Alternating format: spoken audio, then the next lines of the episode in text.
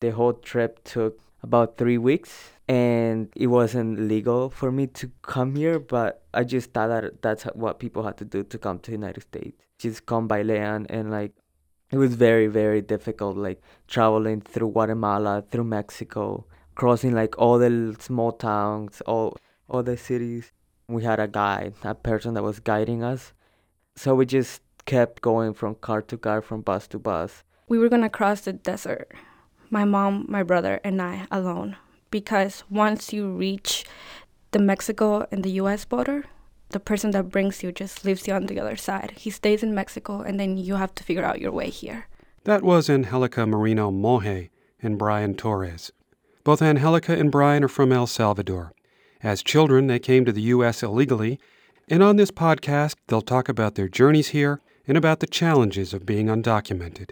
Hi, I'm John Voci, executive producer of Words in Transit, a project of New England Public Radio. This podcast is being offered in conjunction with the release of a book of the same name, published by the University of Massachusetts Press. Our goal was to bring the national conversation on immigration home to our community here in Western Massachusetts, and to shift the discussion from an abstract debate about immigration policies to stories of individuals that have traveled to the United States from around the world. When we launched Words in Transit in 2014, immigration was a major news story. Little did we know that two years later it would be an international crisis and a significant election issue, particularly for those like Brian and Angelica that came to this country as undocumented. Here's Tema Silk, the managing director of Words in Transit, to introduce Angelica and Brian. Angelica's and Brian's stories have a good deal in common. Both involve terrifying escapes and daunting obstacles once here in the United States. Both are also tributes to the power of education to help dreamers find their way in this country. Angelica Marino Monje was 10 years old when she, her mother, and her older brother fled El Salvador. A baby brother was too young to undertake the trip and stayed back with a grandmother. Angelica vividly recalls the agony of leaving him behind. She also recounts her family's traumatic walk through the desert in the dead of night. Angelica lived here illegally for much of her adolescence until passage of the DACA Act, Deferred Action for Childhood Arrivals. Here's Angelica's story. We left because of the gangs in El Salvador. Also, because my mom is a single mother, she couldn't raise three kids on her own. She had two businesses in El Salvador, but it wasn't enough to raise us. So she decided to come here. Her sister let her borrow the money. The day we left, the whole family got together. My grandmother was there, my aunt was there, my cousins, pretty much, you know, the close family members were there. And my mom just decided to bring my older brother and I and leave my little brother behind because at the time he was four years old, so he was too young for um, to travel. I was 10, my brother was 11. My mom couldn't tell my little brother that we were coming here. She told him that he was gonna go on vacation with my grandmother for a few days, for a few weeks and I didn't see him for nine years after that. We had an arrangement with a coyote, which is a person that brings you here, like a smuggler. Um, and my mom had to pay a lot of money for that. And we know it was risky, of course, because we know we could die on the way here. We were gonna cross the desert, my mom, my brother, and I alone, because once you reach the Mexico and the US border, the um, the person that brings you just leaves you on the other side. He stays in Mexico, and then you have to figure out your way here from there. We walked for hours. We got here, and then we tried to check in into a hotel, but they told us that we couldn't because we didn't have any papers. So we had to go back and get caught by immigration. And when we were going back, it was really dark. It was really cold, and you can hear animals. So of course, my brother and I were just crying. My mom didn't know what to do. And then when we were just sitting, there was a, an immigration truck and they found us. So they took us in and they processed us. And one of the um, immigration officers told my mom that she was stupid for risking our lives, you know, to bring us here. My mom couldn't stop crying.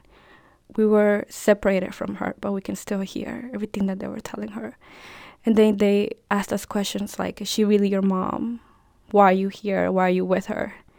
Those are questions that when you're 10 or 11, you, they're shocking.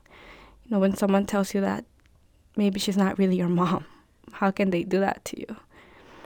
And they kept us in a room for a few hours in a really cold room, and then they let us go. Back then, they would let you stay for a year, and then you had the choice whether to go to the court or not.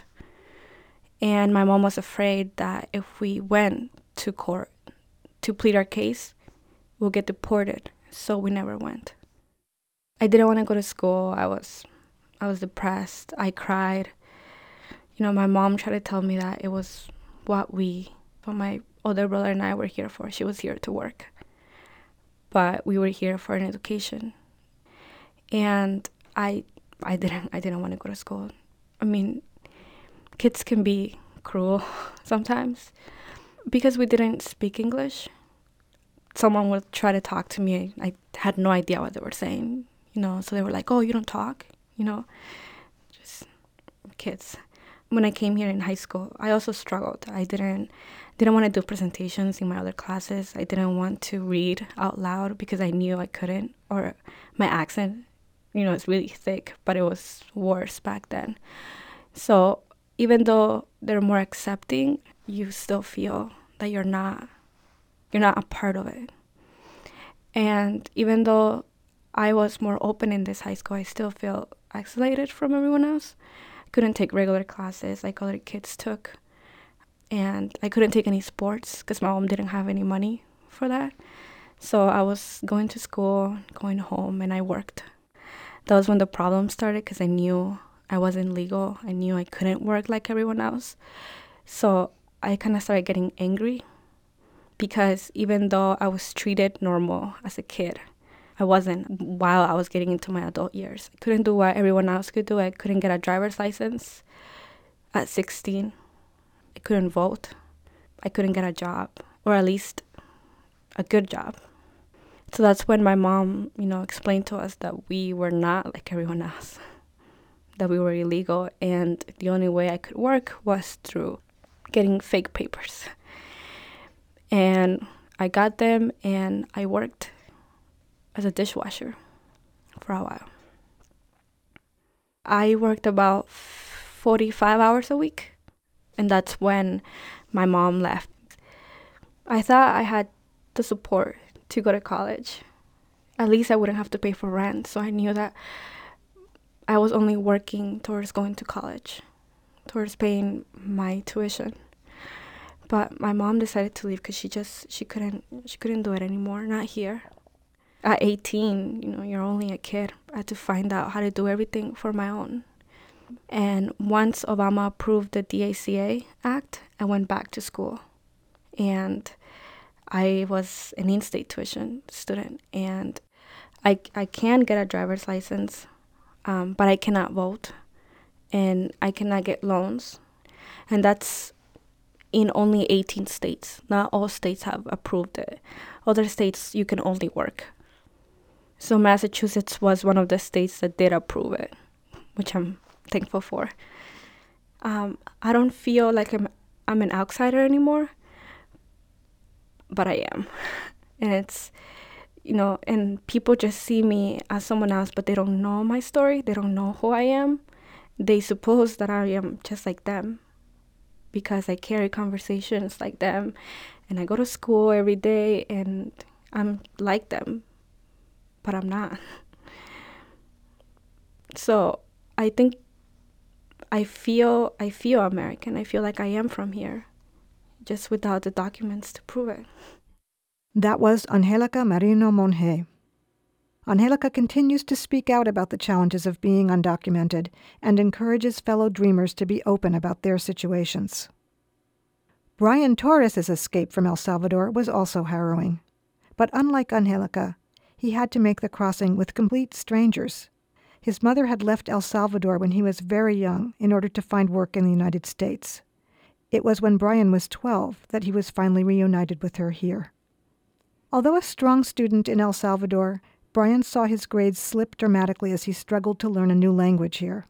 Between that setback and his lack of documentation, Brian had all but given up hope of attending college. Then he received some timely and life changing encouragement.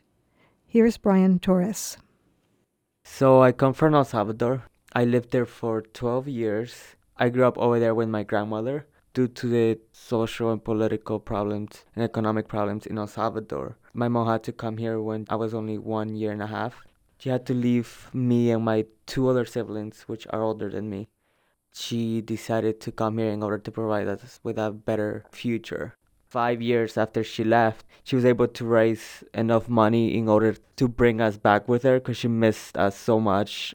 I was like six and a half, I think I was. And at that age, I didn't remember her. So I actually thought she wasn't my mother. I thought my grandmother was my mother. My brother and sister, they remember her and they, they were so excited to come with her. And I was like, there's no way I'm to go. I was very young to make such a huge decision. But my mother, um, she didn't want me to be unhappy, or she knew how hard the traveling from El Salvador to the United States is by land. So they decided to leave me there with my grandmother, and my two siblings came to reunite with her. When I was 12, there was two earthquakes that happened in El Salvador, and they were in 2001 one month apart from each other and that was really traumatizing for me like see how the houses just were torn apart. Hearing in the news how like some houses had just fell down and like people just died. And I was really traumatized, so I, I started seeing a psychologist.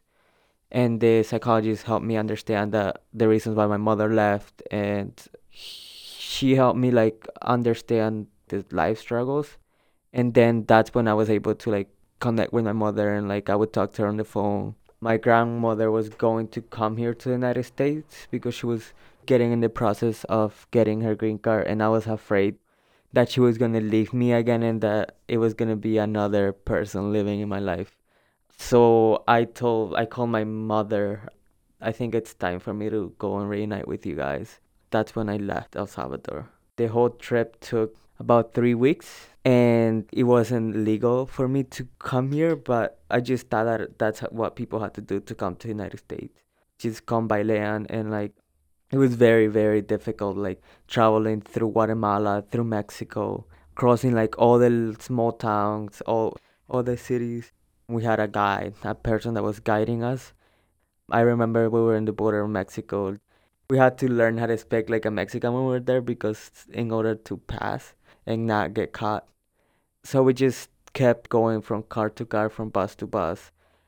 I remember we had to stay in one part of Mexico for a week because there was nobody to guide us, so we stayed at some person house. It was scary because sometimes we would travel like in a car for 24 hours and then we would get into places that I, I don't even know like if they were safe or not. You don't know what's gonna happen to you tomorrow and being 12 years old there's a lot of changes happening to like just mentally and like even physically that it's difficult after a few weeks of traveling we finally made it to southern texas border they took us to a river that we had to cross and they told us oh you made it to the united states now just go and maybe they'll catch you, but you're in, the mainland, so they can't deport you because you're a kid or something like that. That's what they said. It was only the underage people that they did that with, and some people that were with them, and we are like, we don't even know how to speak English. So we crossed the river. We went into it was a golf course. We changed our clothes. We left our old clothes behind and started walking in the middle of that golf course and like there were some people like dressed very really really nice like rich people playing golf they were just looking at us like what are they doing and we just kind of like smiled to them and then we just started walking we got out of the golf course and that's when this truck tapped us and that was the immigration officers that had caught us and they were like uh, what are you guys doing the only thing I knew how to say was like, I am from El Salvador. And that's what I said to them. Oh, I, I am from El Salvador. And then they try speaking English and, and we're like, no, like, no comprende, no, no sabemos. And then, then you guys, you guys have to come with us. They, they, they spoke Spanish too. And they brought us into this small, like, jail looking places and they interview us. They ask us where we were going. They ask us the information of our family in the United States. And they actually contacted my mother, and my mother was really scared because she didn't know what, what was happening to me. And they were really like rude. Like they were screaming at me and they were like being very, very mean. It's almost like dehumanizing the way they treat you. They talk down on you and like that's where I like started crying and I told them that I had like a panic attack. I kept crying because I was so scared. So in Texas, it was difficult to like even buy a bus ticket since we didn't even speak English. So we had people like helping us. There was people that gave us food. I crossed from Texas to Los Angeles, so we passed Arizona. There were some times that they would stop the bus and they would ask for documents. I was like, I don't have any documents. So I just showed them the, the papers that the immigration officers told me to show them. When I finally made it into Los Angeles, I was so sick and tired of traveling by bus. It had been like three weeks of not knowing what was gonna happen and like when I got off the bus I finally like met my mother. And that was really, really um beautiful moment because I didn't remember seeing her in person, so I just jumped on her and hugged her and like we both started crying and then we took a flight to Massachusetts, and that's where I reunited with my brother and my sister. I was put in seventh grade, and the first day that my mother dropped me off, I was really, really nervous because I didn't really know what what was gonna happen. I remember entering the school and like everybody was speaking English, everybody was talking to people, and like like I tried to speak to people and like they couldn't understand me. The only person that spoke Spanish was two other kids from my grade one teacher and it was just very very difficult trying to learn the school trying to learn math trying to learn social studies trying to learn to learn science. It was just so difficult to be like in the middle of like a group of people that don't really know your language. You don't really know what to do. I used to carry like like a little translator with me at all times. Sometimes when I read books, I used to translate word by word, like trying to learn as quickly as possible so that I could like talk to people and like learn what I was supposed to learn and get good grades because that was one of the most shocking, saddest moments of me immigrating here when I like started getting like bad grades. My first year that I was here, I had like C's, D's. I had really, really bad grades. To me, that was really bad grades because in El Salvador, I was always among like the top students and then I get here and like I was just doing bad. I was just like, oh my god, how am I gonna solve this problem? Like, so the first and second year of high school, I even though it was easier for me to understand the English, I didn't try as hard. I focused more on like working and didn't really care about school because I knew I wasn't gonna go to college. It wasn't until senior year of high school that I saw like everybody was so excited about going off to college going to these like so prestigious universities and i was like i wish i could do that and i wish i could go to college i started doing research and i was like actually if i go to like a community college and there maybe i can transfer to a four year school. That would actually give me financial aid even if i'm undocumented. And that's where i like took all my money savings. And right after high school i signed up for class at Holyoke community college. Even though i had to pay out of state tuition like I was working two jobs, going to school full time, and paying for my own education, and that was that was really challenging. Like sometimes you don't have time to focus on your homework and focus in your work, and also because I was undocumented, I couldn't drive.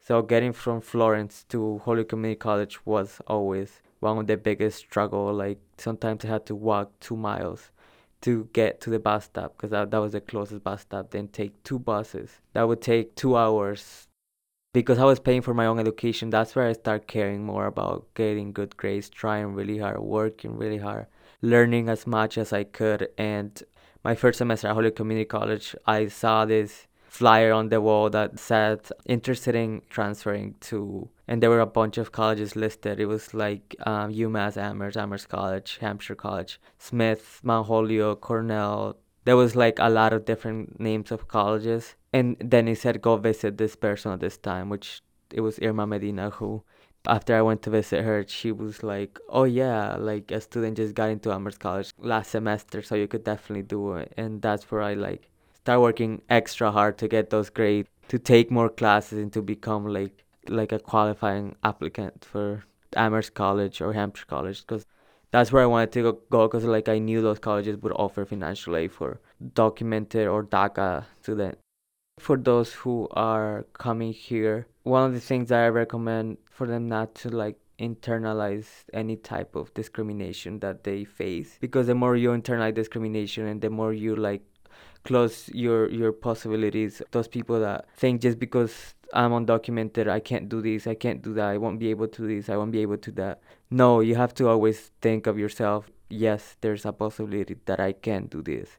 Even if it's something that like you consider something very like difficult to get or obtain it's all about like fighting for your dreams in order to like make them a reality. That was Brian Torres. Brian is currently a student at Amherst College and aspires to work in media as a way to illuminate the challenges of being undocumented. We also heard from Angelica Marino Monje. Angelica is a student at Holyoke Community College. She hopes to continue her education and to work with immigrants like herself. It was Angelica and Brian's stories and the support that they received from Holyoke Community College that led us to establish the Words in Transit Scholarship for immigrant students attending Holyoke Community College. Proceeds from the sale of the Words in Transit book benefit the scholarship fund. You can help students like Angelica and Brian by purchasing a copy of the book from the University of Massachusetts Press. Education is an important theme in many of our Words in Transit stories, and next time, we'll hear two stories on the transformative power of education. You can see photographs of everyone we interviewed and hear their stories online at nepr.net, where you can also learn about upcoming Words in Transit events. Coming up, we'll be in Amherst, South Hadley, and Hartford. You can also invite us to your community. You can also find information about all of NEPR's podcasts at nepr.net or on iTunes. The managing director of Words in Transit is Tema Silk. The producer is Kathleen O'Keefe, and we had help on this podcast from Sara Redigieri. I'm John Voci. Thank you for listening. Words in Transit is a production of New England Public Radio in collaboration with the Copeland Colloquium at Amherst College.